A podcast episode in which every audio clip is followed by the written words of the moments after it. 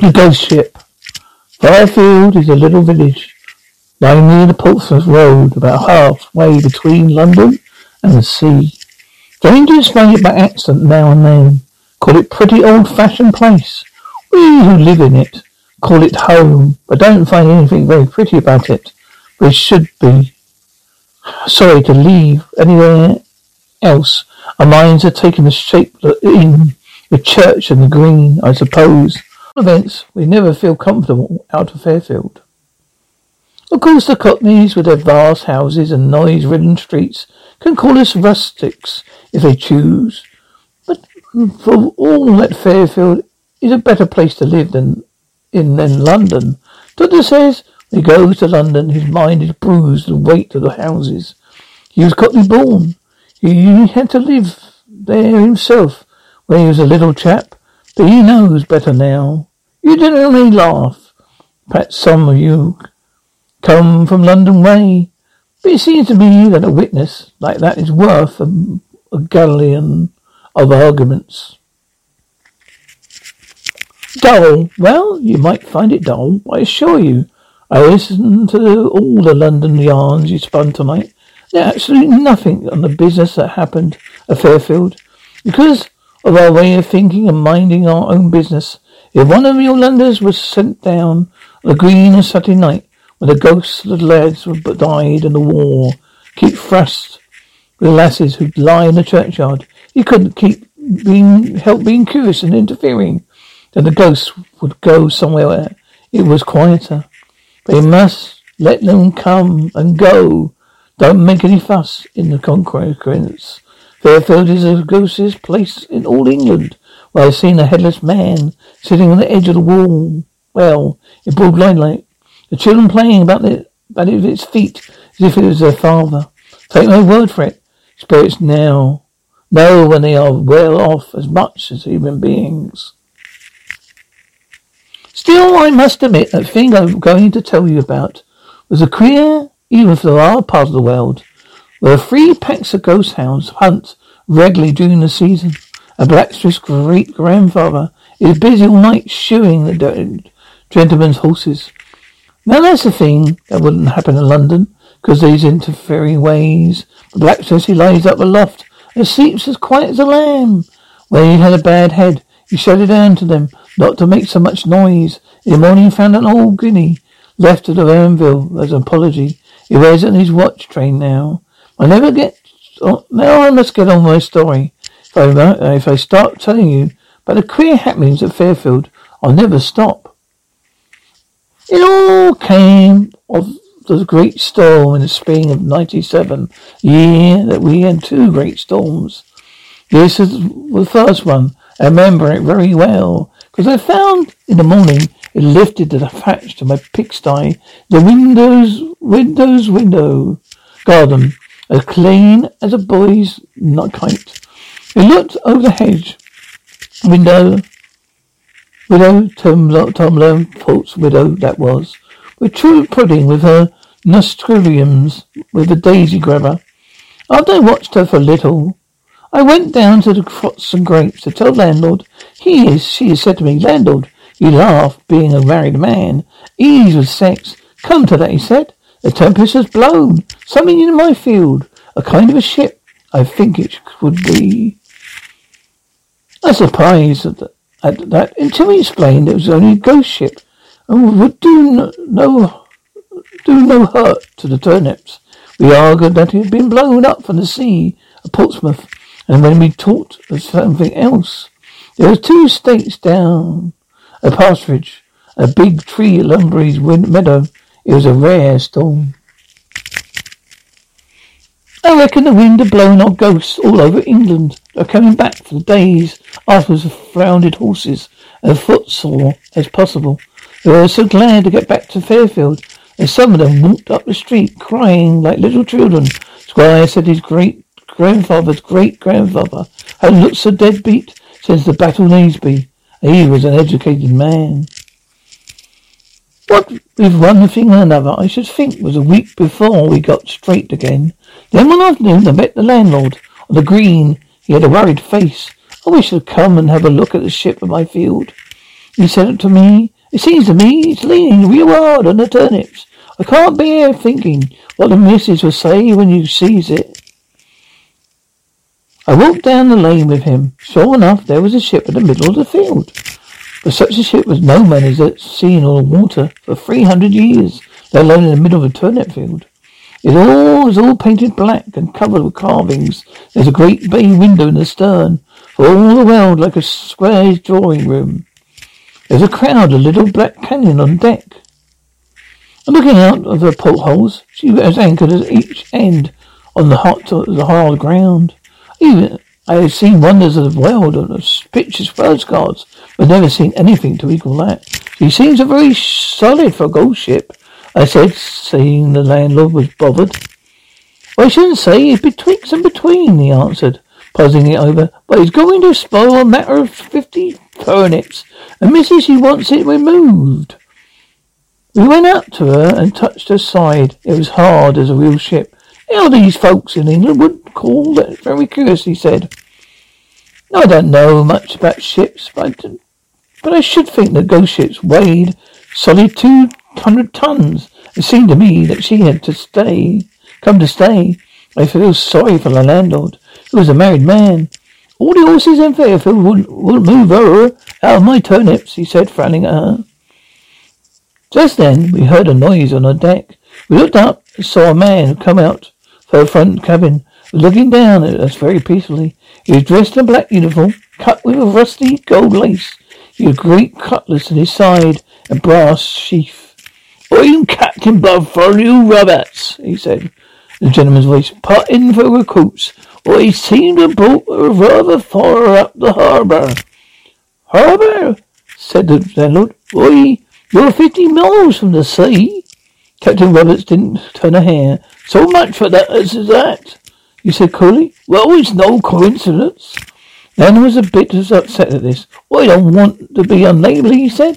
I wish you wouldn't bought your ship in my field? You see, my wife gets great store on those turnips.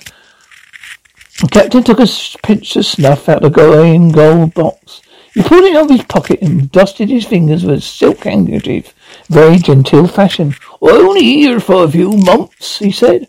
But if testimony is my honest esteem, a pacify you agree, good lady, I should be content. With a week's words he loosed the great gold brooch from the wreck of his coat and tossed it down the landlord.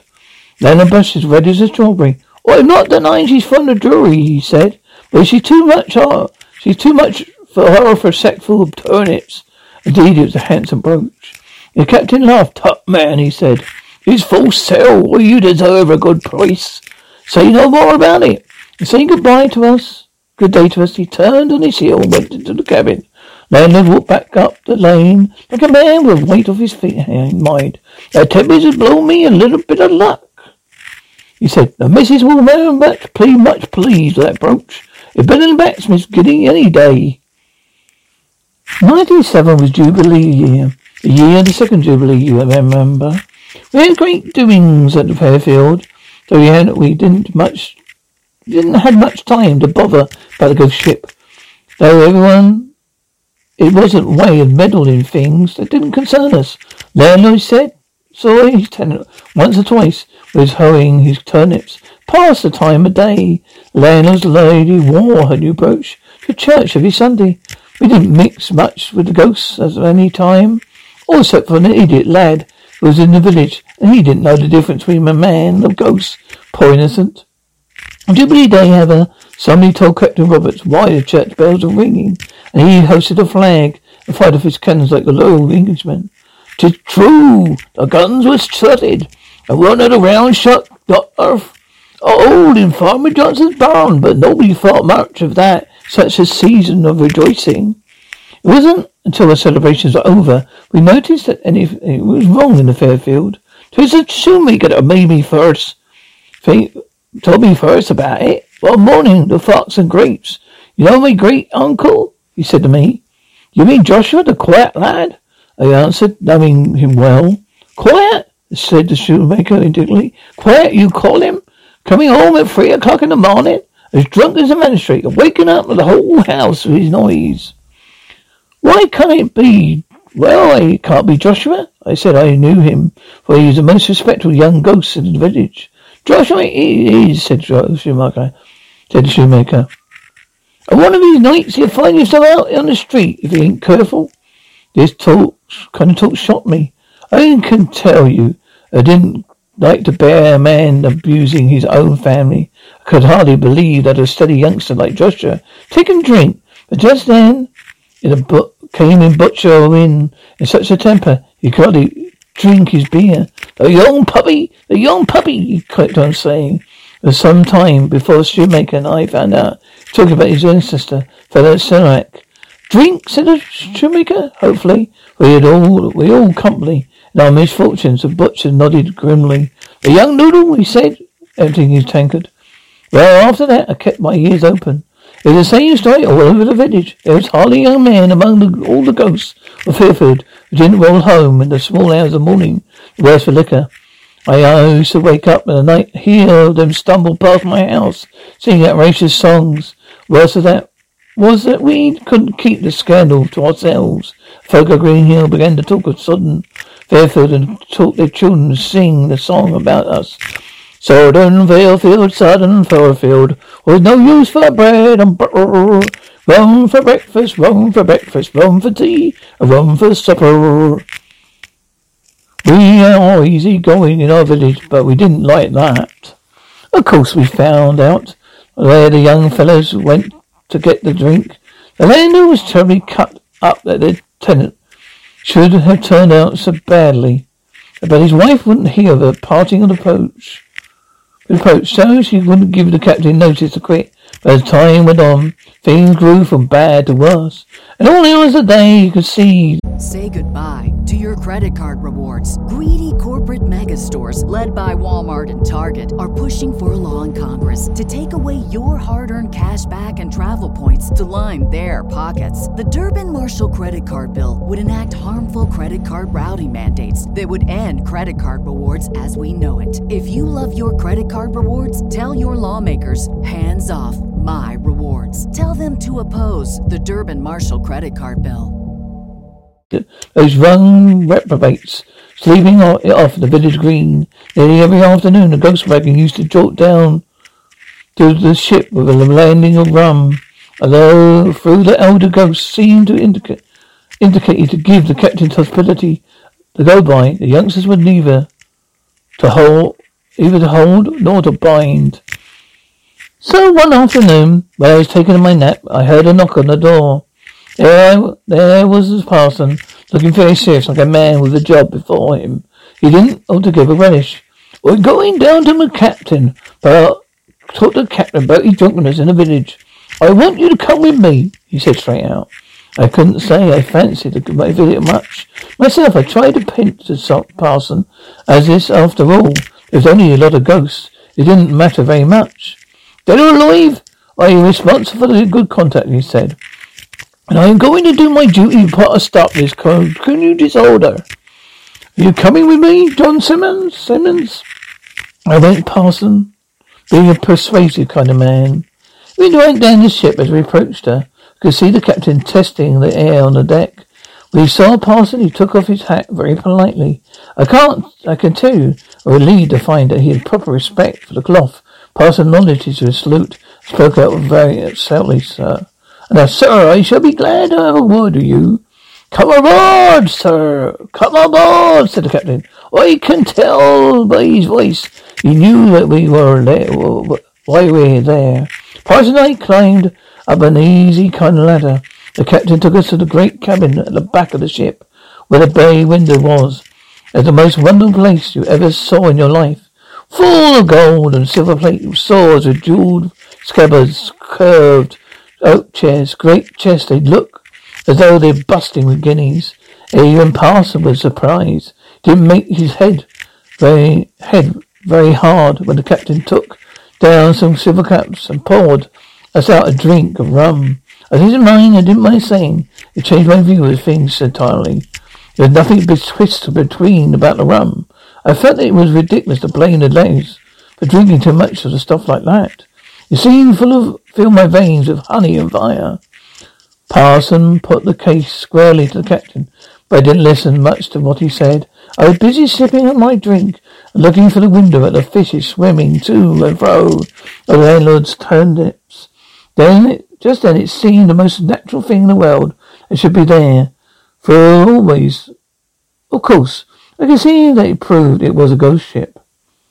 And then, even then, I thought it was queer when I saw a drained sailor, float by the fin air with his hair a beard full of bubbles. It was the first time I'd seen anything quite like that at Fairfield. All the time I was regarding the wonders of deep, deep parson was telling Captain Roberts how there was no peace or rest in the village owing to the curse of drunkenness. What a bad example of youngsters setting on older ghosts. Captain listened very attentively and only put a word now. But just then about the boys being boys and young men sowing their wild oats. But when Parson had finished his speech, he filled our silver cups and said to Parson with a flash, I shall be glad, sorry to hear cause trouble. Anywhere where I've been made welcome. I will be glad to hear that I put to sea tomorrow night. And now you must drink of me prosperous voyage. So he all stood up and drank the toast for of honour, and the other rum was like hot oil in my veins. After the captain showed us some of the curiosities he brought back from the foreign parts. He was greatly amazed. Through afters, I couldn't clearly remember what they were. I found myself walking across the turnips of parson. The parson, I was telling him the glories of the deep they, that, that I'd seen through the window of the ship. He turned on me severely. If I were you, John Simmons, he said, I should go straight home to bed. Was a way of putting things that didn't occur uh, to an ordinary man was parson. Said uh, Parson, I did as he told me. Well, next day it came to a blow. It blew harder and harder. Till eight o'clock at night I heard a noise. I looked out in the garden. I dare say you won't believe me. It seems a bit tall, even to me, but the wind had lifted the thatch of my pigsty to widow's garden a second time. I wouldn't wait to hear what the widow has to say about it. I went across the green to the fox and grapes. Wind was so strong that danced along the, along on tiptoe like a girl on a fair. I put, when I got to the inn, the landlord had to kill me shut the door. Seemed as though a dozen goats were pushing against it to come in out of the storm. It's a powerful tempest, he said, drawing in the beer. Oh yeah, there's a chimney down at the green end. The funny thing all those sailors know about about the weather? I answered. When the captain said he was going tonight, well, you think he could take a cupful of wind to carry the ship back to sea, but now he is he is more than a cupful. Oh yes, said the landlord. Tonight he goes, to laugh. Mind you, though he wouldn't, he treated me handsome over the rent. I'm not sure he's a, a loss to the village. I don't hold with the grievance. They fetch their drink from London instead of helping local traders to get their living. But you, you haven't got any rum like his, I said to draw him out. His neck grew red with above his collar. Afraid I'd gone too far. For after a while he got his breath and had a grunt. John Simmons, he said, you come down here on windy night to talk a lot of fools talk. You wasted a journey, a journey. Well, of course. Then I had to smooth him down, praising his rum, and heaven forgive me, swearing it's better than the captain's. But like any of, of that rum, no living lips had tasted some, some say mine and Parsons, but somehow or another, I brought Landon round, and presently, we must have, we must have a glass of his best, to prove its quality. Beat that if you can, he cried. We both raised our glasses to our mouths. I did stop halfway and look at each other in amazement. Amaze. The wind had been blowing, howling outside like an outrageous dog. All of a sudden turned and melodious to the choir boys of a Christmas Day Eve. Surely that is not my Martha, whispered the landlord. Martha, being his great aunt, lived on a loft overhead. He went to the door and the wind burst it open. So the handle was driven clean into the plaster of the wall. We didn't think about it at the time. For over our heads, sailing very comfortably through the windy stars, was a ship that passed the summer in Landlord's Field. A portholes in our bay window were blazing with lights. There were noises of singing and fiddling on the decks. He's gone, shouted the landlord above the storm. You've taken half the village with him. I can only nod and answer, not having the lungs, not having lungs like bellows of leather. Morning were able to measure the strength of the storm. Over and above my pigsty was a damage enough wrought in the village to keep me busy as busy. True is that true is that the children had to break down no branches for the firing that autumn. Since the wind had strewn the woods with more they could carry away. Many of our ghosts were scattered abroad. This time, very few came back. All the young men having sailed with the captain, nodding the ghosts, for our half-witted lad was missing. You reckon that he's had stowed away, perhaps shipped as a cabin boy, not knowing any better. And with the lamentations of the ghost girls and grumbling of the families who lost their ancestor, the village was upset for a while. The funny thing was, it was the folk who complained most of the coming goings on of the youngsters, who made the most noise. Now they were gone. Had any sympathy with the shoemaker or butcher, ran about saying how much they missed their lads. Made me grieve to hear poor bereaved girls calling their lovers by name on the village green. Nightfall didn't seem fair to me. They should have lost their men a second time, or given up life in order to join them. As like as not, still not even a spirit can be forever sorry forever. After a few months we made up our mind. The folk who sailed in the ship were never coming back. We didn't talk about it any more. Then one day, I dare say, it would be it would be a couple of years after, the whole business was quite forgotten. Who would come trespassing along the road from Portsmouth? The daft lad who'd gone away with the ship without waiting till he was dead to become a ghost. You never saw, saw such a boy as that all your life. He was a great rusty cutlass hanging to a string his waist, tattered all over his fine colours. Not even his face looked like a looked like a gold sampler. His handkerchief in his hand full of foreign shells, old-fashioned pieces of small money. Very curious, he walked up to the well, to the well outside his mother's house and drew himself a drink. So he had been nowhere in particular. The worst was that he had come back as soft-headed as he went. And try as he might, we couldn't get anything reasonable out of him. He talked a lot of gibberish about keel hilding and walking the plank and crimson murders. Things which a decent sailor should not know nothing about, as it seemed to me that all his manners captain had been made more of a partner than a gentleman marrier. But the drawn sense of the boy was as hard as picking cherries off a crab tree. Did he tell he had had he kept on drifting back to and hear him, you would have thought he was the only thing that happened to him in his life. We were at anchor. He said, an island called the Basket of Flowers, and the sailors caught a lot of parrots. We're teaching them to swear. Up and down the decks, up and down the decks. The language they used was dreadful. We looked up and down, up and saw the master's Spanish ship outside the harbour. Outside the harbour they so we threw the parrots in the sea and sailed out, out uh, to fight. All the parrots are drowned in the sea. The language they used was dreadful. This is the sort of boy was. Nothing but silly talk. Oh, parrots! You know, asked about the fighting? You never had a chance of teaching him better. For two days he went away away again. For two days he went away again. And we haven't seen him hasn't been seen since. That's my story, to assure you that things like that are happening in Fairfield all the time. The ship has gone never come back. And some as people grow older, they seem to think one of those windy nights she will be come sailing over the hedges all the lost ghosts aboard. Well, in she comes. She'll be welcome. There's one ghost lass that has never grown tired of waiting for a lad to return. Every night you see her out on the screen, draining her poor eyes, but looking out, looking for the mast lights among the stars. Lass, you call her. I'm thinking you'll be right. Ellersfield, well, isn't a penny the worse for a visit. But they do say that since then the turnips have been grown in there tasted of rum.